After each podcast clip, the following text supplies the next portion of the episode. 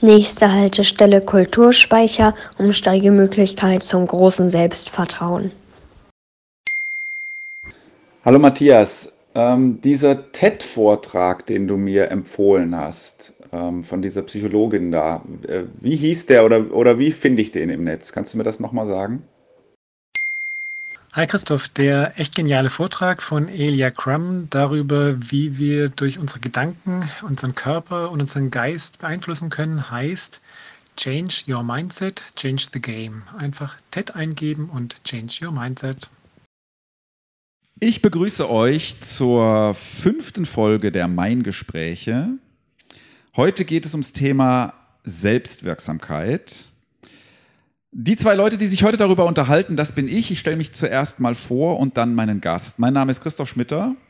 Ich bin Theologe und von Beruf Pastor der City Church Würzburg ähm, seit 15 Jahren. Und ich sitze hier mit Matthias Schlagmüller. Hallo Matthias. Hi Christoph. Ähm, sag doch mal, was man über dich wissen äh, sollte. Ähm, was machst du beruflich oder was immer du über dich sagen magst? Ja, ich habe Psychologie studiert, ähm, aber so den Schwerpunkt pädagogische Psychologie, nicht so den ganzen Therapiebereich.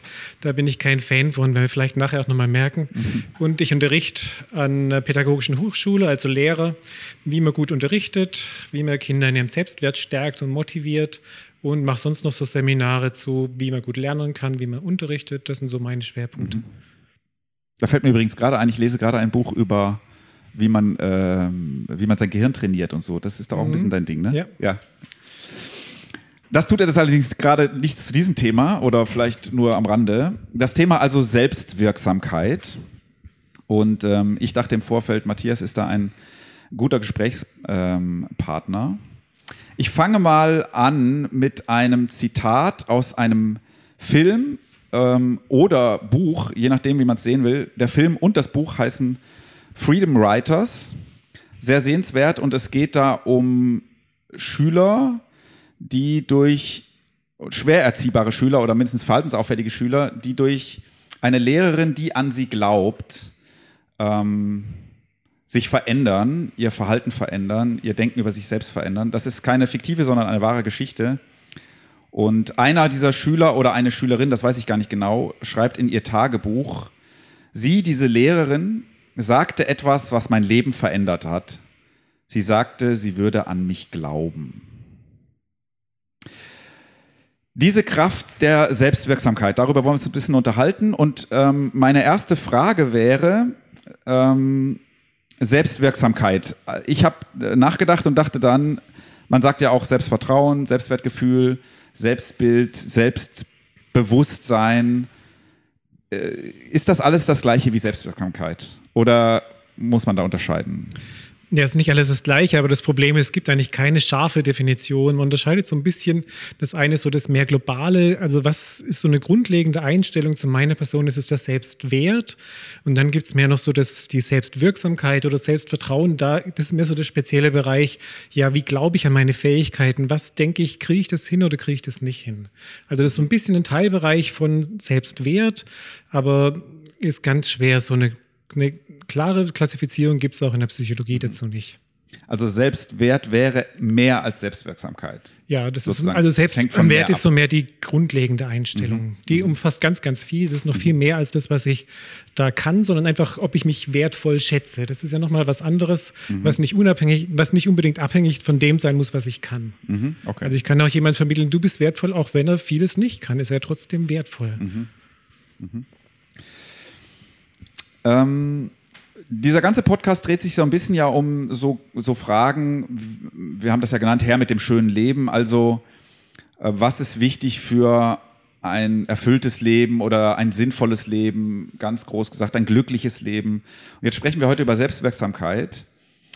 Ähm, ist der Mensch also, wenn das Bestandteil von Sinn und Glück ist, ist der Mensch also ein Macher, kann man das so sagen, oder sagen wir mal abgeschwächt, ein, ist der Mensch ein Etwasmacher? Aus der Theologie wüsste ich da ein bisschen was zu sagen, aber was sagt man aus der Psychologie dazu? Äh, was sagt die Theologie dazu? Aus der Theologie. Theologisch würde, könnte man natürlich jetzt reden über ähm, Schöpfung, der Mensch, der geschaffen wird und dann ziemlich bald eine Aufgabe bekommt diesen, diese Welt zu, zu gestalten. Mhm. Also ein, ein Gestalter und der darin auch ein Stückchen dem Schöpfer ähnelt. Und dann all diese Geschichten, wo Menschen ähm, berufen werden, irgendetwas zu tun. Ähm, da ist ein großer Gott, der an den kleinen Menschen glaubt, dass dieser Mensch etwas ändern kann, wenn er handelt, wenn er vertraut. Äh, ist natürlich ein bisschen theologisch, muss man sagen, schon eine Kritik auch. Also der Mensch als kleiner Gott, das ist nicht gemeint. So. Mhm. Ähm, und immer da, wo der Mensch sich für einen kleinen Gott hält, entstehen die Probleme.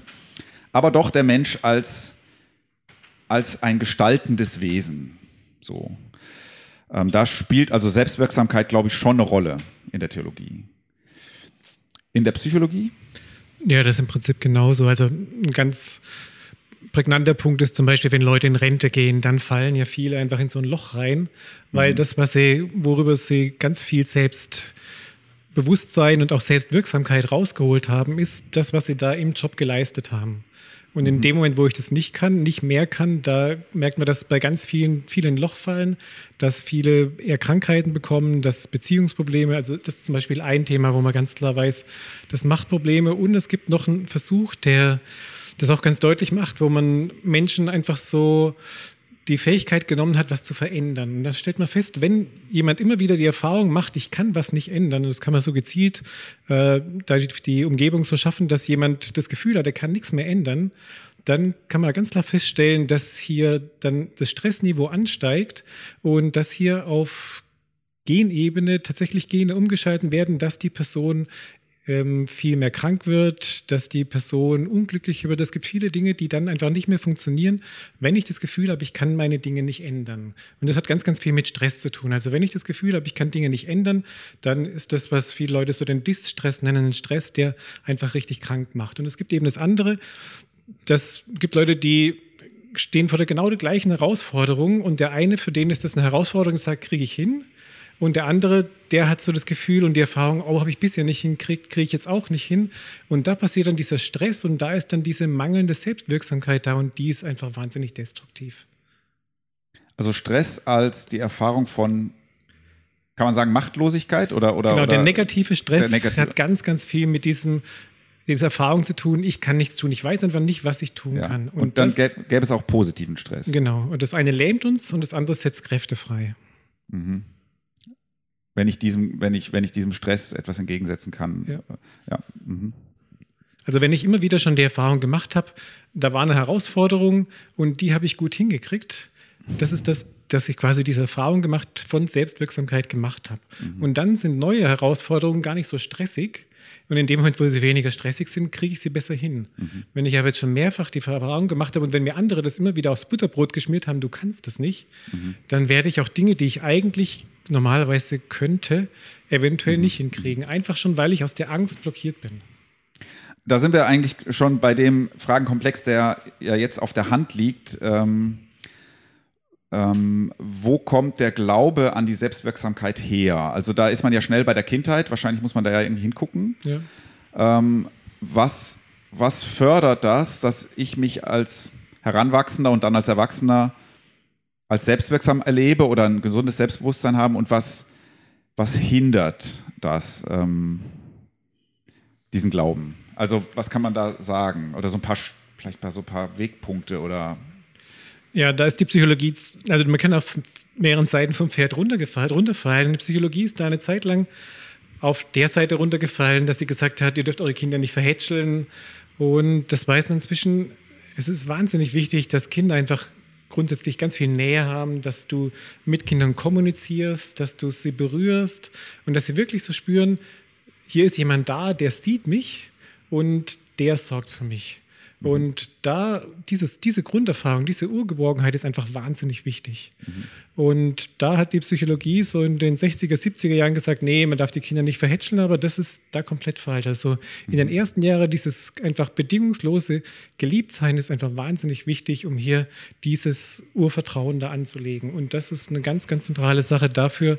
Da kann man tatsächlich zeigen, dass da auch zum Beispiel Gehirnbereiche anders aufgebaut werden. Da wird der Hippocampus wird 10 kann bis zu 10 Prozent größer werden. Mhm. Stressbereiche werden anders aufgebaut. Also einfach dadurch, dass ich diese Geborgenheit habe. Könnte man sagen, da sind wir im Bereich von Selbstwert? Genau, das Weil ist einfach so die- selbstwirksam ist das Kind ja da in dem Genau, Moment das ist, nicht. das, deswegen macht auch die Unterscheidung Sinn von diesem Selbstwert, dass das erstmal was ganz Globales ist. Und Mhm. das ist das, was ich auch den Kindern oder einfach grundsätzlich jeden, jeder ist einfach wertvoll, Mhm. unabhängig von dem, was er leistet. Und das ist so das Wichtigste, dass ich das einfach erstmal vermittle und dass ich das auch für mich erkenne, dass ich grundsätzlich einfach erstmal geliebt und wertvoll bin. Ähm, und wenn es nicht so ist? Also wie, Ja, dann ist die Frage zu gucken, wo kommt es her? Also, was sind einfach so die Dinge, die mir häufig einfach auch Eltern vermittelt haben, können aber auch Geschwister sein. Also erlebe ich auch immer wieder, dass ältere Geschwister dann die anderen runtermachen, immer wieder sagen, du kannst es nicht, ich kann das schon. Und dass das gerade bei so diesen Sandwich-Kindern, also den zweiten, da schon auch ein angeknackstes Selbstwertgefühl zur Folge hat. Du hattest mir im Vorfeld äh, so, eine, so eine Statistik oder so eine Studie, ich weiß nur noch das Stichwort Traumastudie. Ich glaube, da ging es auch um Kinder. Ja. Magst du dazu was sagen? Die, die, die fand ich interessant, krieg sie aber nicht mehr zusammen. Ja, da wurden in Amerika ungefähr, also knapp 10.000 Leute untersucht und hat einfach so gefragt, wie hast du deine Kindheit erlebt? Und dann hat man geschaut, was sind so die zehn am häufigsten aufgetretenen Traumen. Also dazu gehört eben sexueller Missbrauch, dazu gehört aber auch einfach eine Vernachlässigung, dass Eltern sich nicht um die Kinder kümmern. Dazu gehört auch, dass ein Elternteil krank ist. Dazu gehört Scheidung. Also das sind alles Dinge, die Kinder traumatisch erleben. Und dann hat man mal verglichen, so da hat in zwei Gruppen eingeteilt. Die Erwachsenen, die überhaupt kein Trauma beschrieben haben, das sind 36 Prozent, die hat man mit denen verglichen, die mindestens vier Traumen erlebt haben. Das sind 16 Prozent. Und dann hat man mal geschaut, so wie ist denn so die Lebenserwartung dieser beiden Gruppen? Und hat festgestellt, die, die mindestens vier Traumen erlebt hat, leben im Schnitt 19 Jahre weniger haben viel mehr Selbstmorde, sind viel häufiger depressiv, viel häufiger Probleme im Beruf. Also eine riesige Studie, die zeigt, das macht ganz viel aus, was hier in der Kindheit passiert ist. Aber es ist, es ist nicht so, dass man festgelegt ist und man kann dann tatsächlich auch wieder ein Stück weit rauskommen. Also das würde jetzt bedeuten, die Erfahrung von Selbstwert, Selbstwertgefühl oder eben dann auch Selbstwirksamkeit hat gesundheitliche Auswirkungen, wenn ich das mit Lebenserwartung Genau, hat gesundheitlich, also körperlich und psychische Auswirkungen ganz stark. Ja. Und, äh, und was du gerade eben noch sagtest, äh, da, da laufen vielleicht Dinge äh, schief in meiner Kindheit oder sind schief gelaufen, frühe Kindheit und so weiter, aber ich kann, ich bin nicht darauf festgelegt, ich kann was ändern. So, das steckt ja vielleicht auch in diesem Film, ähm, den Freedom Writers, da diese Lehrerin, die diesen Kids da, ich sag jetzt mal, Selbstvertrauen gibt oder an sie glaubt, obwohl die unmöglich sind. Genau, also weil das Spannende war, also der Tagebuchantrag, den du da genannt hast, so, wo der gesagt hat, das hat mein Leben verändert, dass sie gesagt hat, dass er an mich glaubt.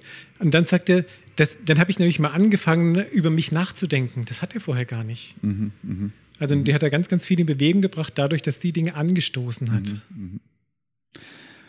dieser ganze Bereich Schule, also das mag ja subjektives Gefühl sein von mir, äh, aber ich glaube dem jetzt einfach mal. Äh, Schüler sind heute, so scheint mir, äh, unter einem anderen Leistungsdruck, als sie, als ich es selbst als Schüler, glaube ich, noch war. Also mindestens scheint mir das so zu sein. Nee, ist definitiv so. Also da zeigen die Studien ganz klar. Okay. Ja.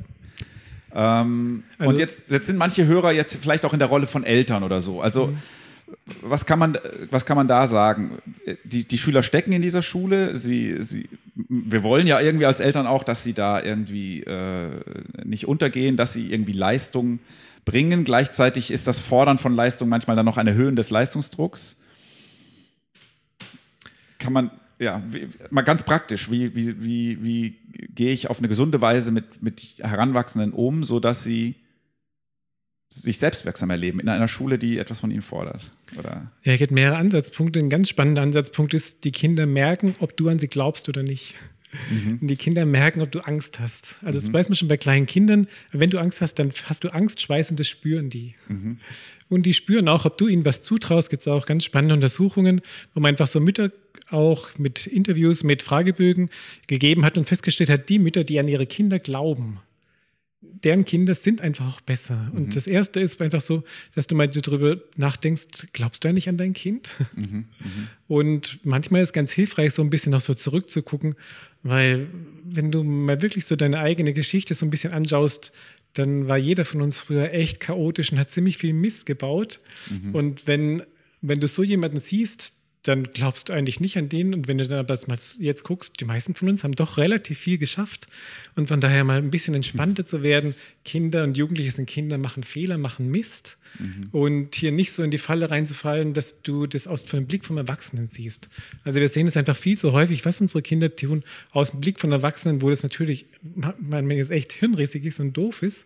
Aber wenn du schaust, wie du selber warst und was du dann einfach trotzdem im Laufe der Zeit entwickelt hast, dann ganz hilfreich als Erwachsene einfach mal entspannt zu werden und nicht diesen Druck zu bauen, weil das ist, also Kollege Rein, das hier vom Bildungslehrstuhl, der hat es eben untersucht, so Dritt- und Viertklässler und hat festgestellt, dass 16 Prozent der bayerischen Viertklässler im Prinzip so ein Stressniveau haben, dass das schon kindeswohlgefährdend ist, weil mhm. dritte, vierte Klasse, die Angst, schaffe ich den 2,3 Schnitt, um aufs Gymnasium zu kriegen. Mhm. Und das selbst gemacht, kann man ganz klar zeigen, in anderen Ländern, die diesen Übertrittskriterium nicht hat, da gibt es diesen Stress nicht annähernd so stark. Mhm.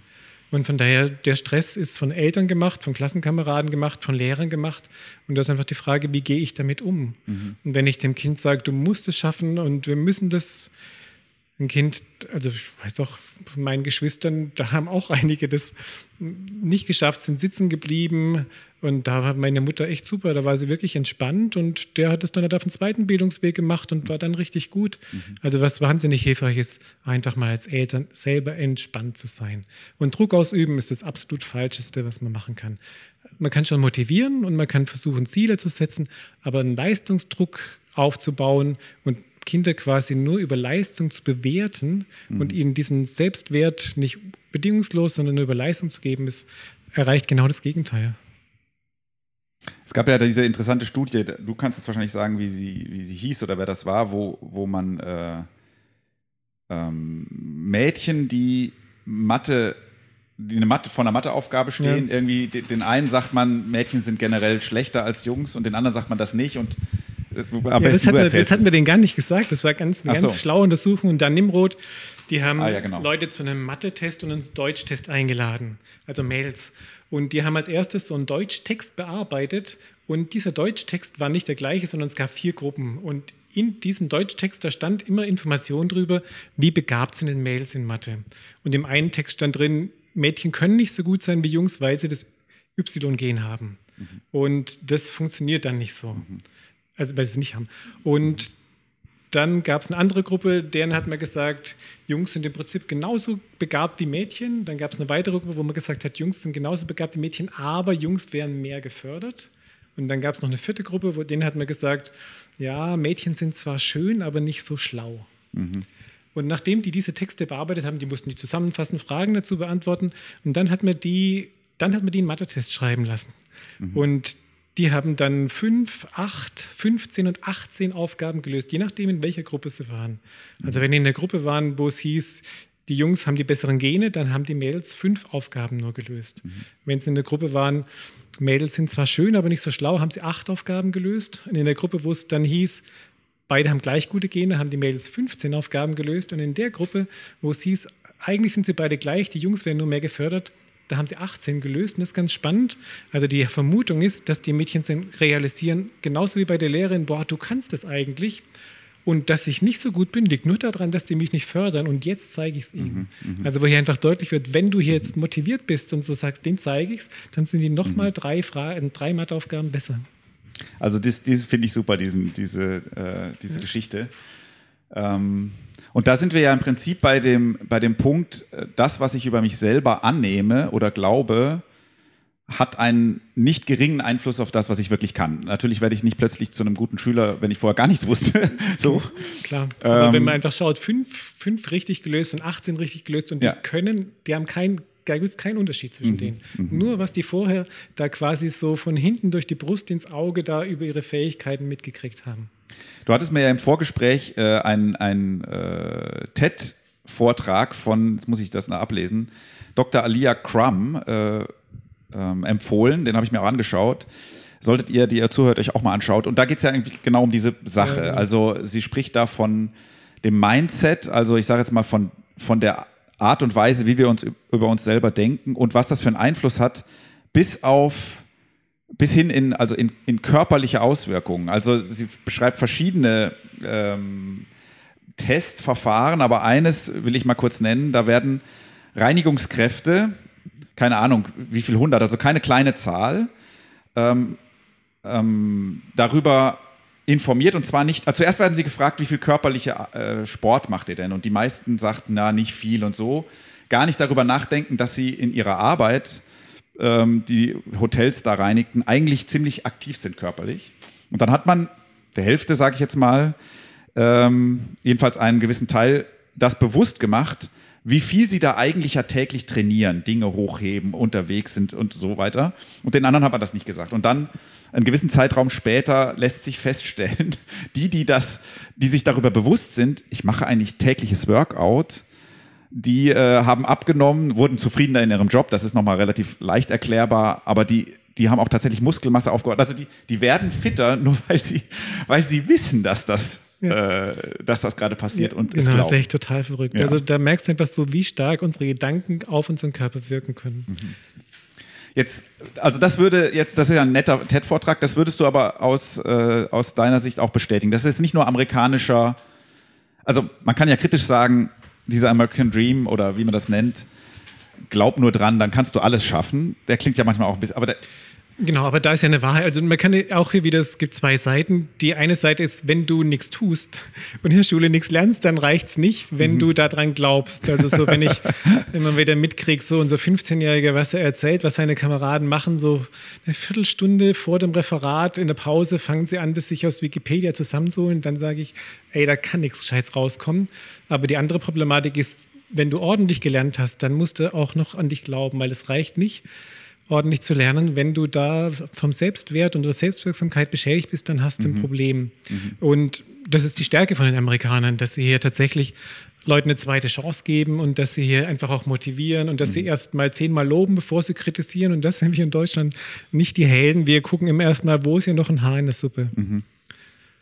Jetzt bin ich ja äh, ein erwachsener Mensch und äh, du auch und viele der Hörer wahrscheinlich auch und sind keine Fünfjährigen, die diese Entwicklung noch vor sich haben was kann ich denn heute tun? Also, was kann man über Veränderungsansätze sagen, wenn ich in manchen Punkten vielleicht weiß, also ich sage jetzt mal ein einfaches Beispiel, ähm, ähm, an der Kletterwand, da bin ich mir manchmal bewusst, dass das nicht förderlich ist, wenn ich unten schon denke, die Route schaffe ich wahrscheinlich nicht. Also ich, weiß das dann, ich sollte jetzt daran glauben, denn da steht vielleicht jemand neben mir, der es gar nicht viel besser kann, der der glaubt aber, dass er das kann. Aus meiner Sicht überschätzt er sich sogar ein bisschen, aber der kommt dann oben an und ich nicht. So. Genau, aber jetzt kann ich das, trotz ich das weiß, ja nicht einfach so ändern, dieses ja. Mindset. Ja. Dieses, so. Was sind so Veränderungsansätze, wie ich, wie ich da was lernen kann? Als, ja. Also da gibt es seit 20 Jahren in der Psychologie eine neue Schule. Also es gibt viele verschiedene Schulen in der Psychologie, die nennt sich positive Psychologie. Und die ist eben spannenderweise von einem gegründet, der früher genauso das Gegenteil hauptsächlich erforscht hat. Der war bekannt dafür, für den Begriff erlernte Hilflosigkeit, wo du einfach durch mehrfach erfahren, dass du was nicht kannst, dann so demotiviert bist, dass du es nicht mehr kannst. Und mhm. dem war es mhm. so, und da hat er ganz viel geforscht und irgendwann hat er gesagt, ey, ihm reicht's. Mhm. Er will aufhören, immer Leute, die in Brunnen gefallen sind, rauszuholen, sondern will verhindern, dass die Leute im Brunnen fallen. Das ist nämlich auch genau der Punkt. Also ich habe mich deswegen im Studium nicht mit Therapie beschäftigt, sondern bin so weit es geht aus dem Weg gegangen und habe pädagogische Psychologie gemacht, weil ich gesagt habe, ey, es ist viel effektiver, wenn du verhinderst, dass Leute im Brunnen fallen, wenn du die motivierst, ah ja, okay. wenn du mhm. schaust, was kannst du einfach frühzeitig mhm. tun, damit es eben nicht passiert, weil du kannst mit einem Zehntel des Aufwandes da viel, viel mehr erreichen. Mhm. Also du brauchst nur ungefähr ein Zehntel, wie wenn du jemand rausholst, wie wenn du verhinderst, dass er reinfliegt. Mhm. Und das macht die positive Psychologie richtig gut, der ist einfach so schaut, wie kann ich die Stärken der Leute rausfinden. Mhm. Also da gibt es eben auch eine Website, wo du dann, mhm. können wir da verlinken oder sonst was machen, da kannst du einfach so deine Stärken mal rauskriegen. Gibt es unheimlich gute Fragebögen. Und was auch ein Punkt bei denen ist, dass die zum Beispiel so Dankbarkeitstrainings, das kriegst du auch in, wenn du auf eine so eine ja, Selbstwirksamkeitsschulung zum Psychologen geht, dann ist es auch ein Bestandteil, dass du einfach lernst, dankbar zu sein, dass du am Abend eine, zwei oder drei Sachen aufschreibst, für die du an dem Tag dankbar bist. Und das Aufschreiben ist unheimlich wichtig, weil du dann einfach mal immer wieder mal reinschauen solltest und dann merkst, wow, ich habe da so viel Positives erlebt. Und spannend ist auch, wenn du das abends machst, ist hilfreich, weil das, was du abends tust, das wird dich im Traum beschäftigen. Und das, was du da abends denkst, das tut tatsächlich viel stärker deine Behaltensleistungen, also an das, was du dich erinnerst, das wird viel stärker dann behalten an die Sachen, die du abends tust. Und deswegen, dank Tagebuch abends, tut ganz, ganz viele positive Erinnerungen in deinem Gehirn. Also ich trainiere ein bisschen anders zu denken, indem ich abends mich erinnere an das, was. Genau, ja. nicht nur, was mir Gutes widerfahren ist, sondern auch in die was Richtung, was ich hast. geschafft genau, habe. Ja, was, was, du geschafft hast, also beides. Mhm. Ist, als auch, was der Gutes erfahren hat, ist ja auch was. Also Beziehungen sind auch unheimlich wichtig. Das ist ja der andere Punkt, wenn du gerade mit Leuten Stress hattest oder wenn Leute dich verletzt haben oder fies zu dir waren. Also wenn du quasi da jetzt keine so tolle Kindheit hattest, dann weiß man zwischen der Psychologie auch, das ist wahnsinnig wichtig, dass du das Thema bearbeitest und dass du einfach so lernst, hier eigentlich zu vergeben. Jetzt nicht einfach mal zu sagen, ja, ist alles okay, sondern einfach mal wirklich so ein Vergebungsprozess, da gibt es auch gute Sachen, da müssten wir tiefer reingehen, aber wirklich mal so dich mit dem Thema auseinanderzusetzen, dass du aufhörst, so diese Bitterkeit mit herumzutragen. Also ich habe da auch Studien zu gemacht, wo Leute befragt haben und festgestellt haben, die Leute, die hier unverarbeitete Kindheitsgeschichten haben, die haben zwei, dreimal so viel Kopfweh, Rückenprobleme, Schlafprobleme, mhm. sind mhm. viel ängstlicher. Also die ganzen körperlichen und die ganzen, ganzen psychischen Sachen, die hängen ganz viel auch mit Vergebung zusammen. Mhm. Also hier am Bereich Vergebung arbeiten ist auch wahnsinnig hilfreich. Dritter Punkt wäre mhm. so Umgang mit Fehlern. Und das so, wie gehst du mit deinen Fehlern um? Also kannst du dir einfach auch mal was sagen, okay, es ist dumm gelaufen, aber das nächste Mal mache ich es besser. Mhm, mh. Und das ist ja das eben, was ich vorhin schon gesagt habe, hier sind wir als Deutsche einfach nicht gut. Und wir müssen einfach lernen, Fehler sind ganz normal. Und das Wichtige ist, dass ich sogar sehe, ich kann letztlich aus Fehlern lernen. Das ist auch das zum Beispiel, gute Geschichte ist die vom Edison. Edison Glühbirne erfunden und er hat 200 Mal die Glühbirne quasi erfinden müssen, bis dann dies zum ersten Mal richtig gebrannt hat. Dann hat den Reporter gefragt, wie er das Geschäft hat, dass er 200 Mal gescheitert ist und trotzdem wieder weitergemacht hat. Und hat Edison gesagt, nee, nee, nee, ich bin nicht 200 Mal gescheitert, sondern ich habe 200 Wege gefunden, wie man eine Glühbirne nicht konstruieren darf. Also er hat praktisch bei jedem Mal ein Stück dazu gelernt. Und das ist das, was unheimlich wichtig ist, dass wir lernen, mit Fehlern anders umzugehen, dass wir lernen, uns mit unseren Fehlern auch da zu akzeptieren und zu sehen, ein Fehler ist dazu da, um daraus zu lernen. Mhm. Und das ist auch mhm. wahnsinnig wichtig, Kindern zu vermitteln. Mhm. Also selber diesen Entschluss zu fassen, ich lerne aus Fehlern und ich verdamme nicht mich wegen meiner Fehler und das auch bei anderen zu machen. Mhm. Also das wären ähm, vergeben wäre tatsächlich, wenn ich das jetzt so aus dem das wäre eine tiefergehende Geschichte. Das ist das, ja. das, das mache ich nicht mal abends bisschen, sondern das, da muss ich eventuell, da bin ich wahrscheinlich vielleicht sogar im therapeutischen Bereich oder brauche jemanden, der mir hilft, das aufzuarbeiten. Kann ich das, kann man das so? Ja, also macht sinnvoll, ist sinnvoll, da mit jemandem drüber zu reden, ja. Mhm. Also Dinge, die tatsächlich ähm, mich irgendwo verletzt haben und damit auch meine, den Glauben an meine Selbstwirksamkeit tief verletzt haben, kann man das so sagen? Ja. ja. Also da gibt es wahnsinnig viele Beispiele, zum Beispiel ähm, Golo Mann, also Sohn von Thomas Mann, mhm. der mhm. mit 70 hat er gesagt, er wacht fast jede Nacht schweißgebadet auf. Mhm. Und er weiß, woher das kommt. Mhm. Das ist nämlich sein Vater, als er so neun Jahre alt war, da hat er ein Weihnachtsgeschenk bekommen, das er sich lange gewünscht hat. Und dann hat er das ganz nervös aufgemacht, es ist ihm runtergefallen, war kaputt. Und dann hat Thomas Mann zu seiner Frau gesagt, was macht dieses Kind in unserer Familie?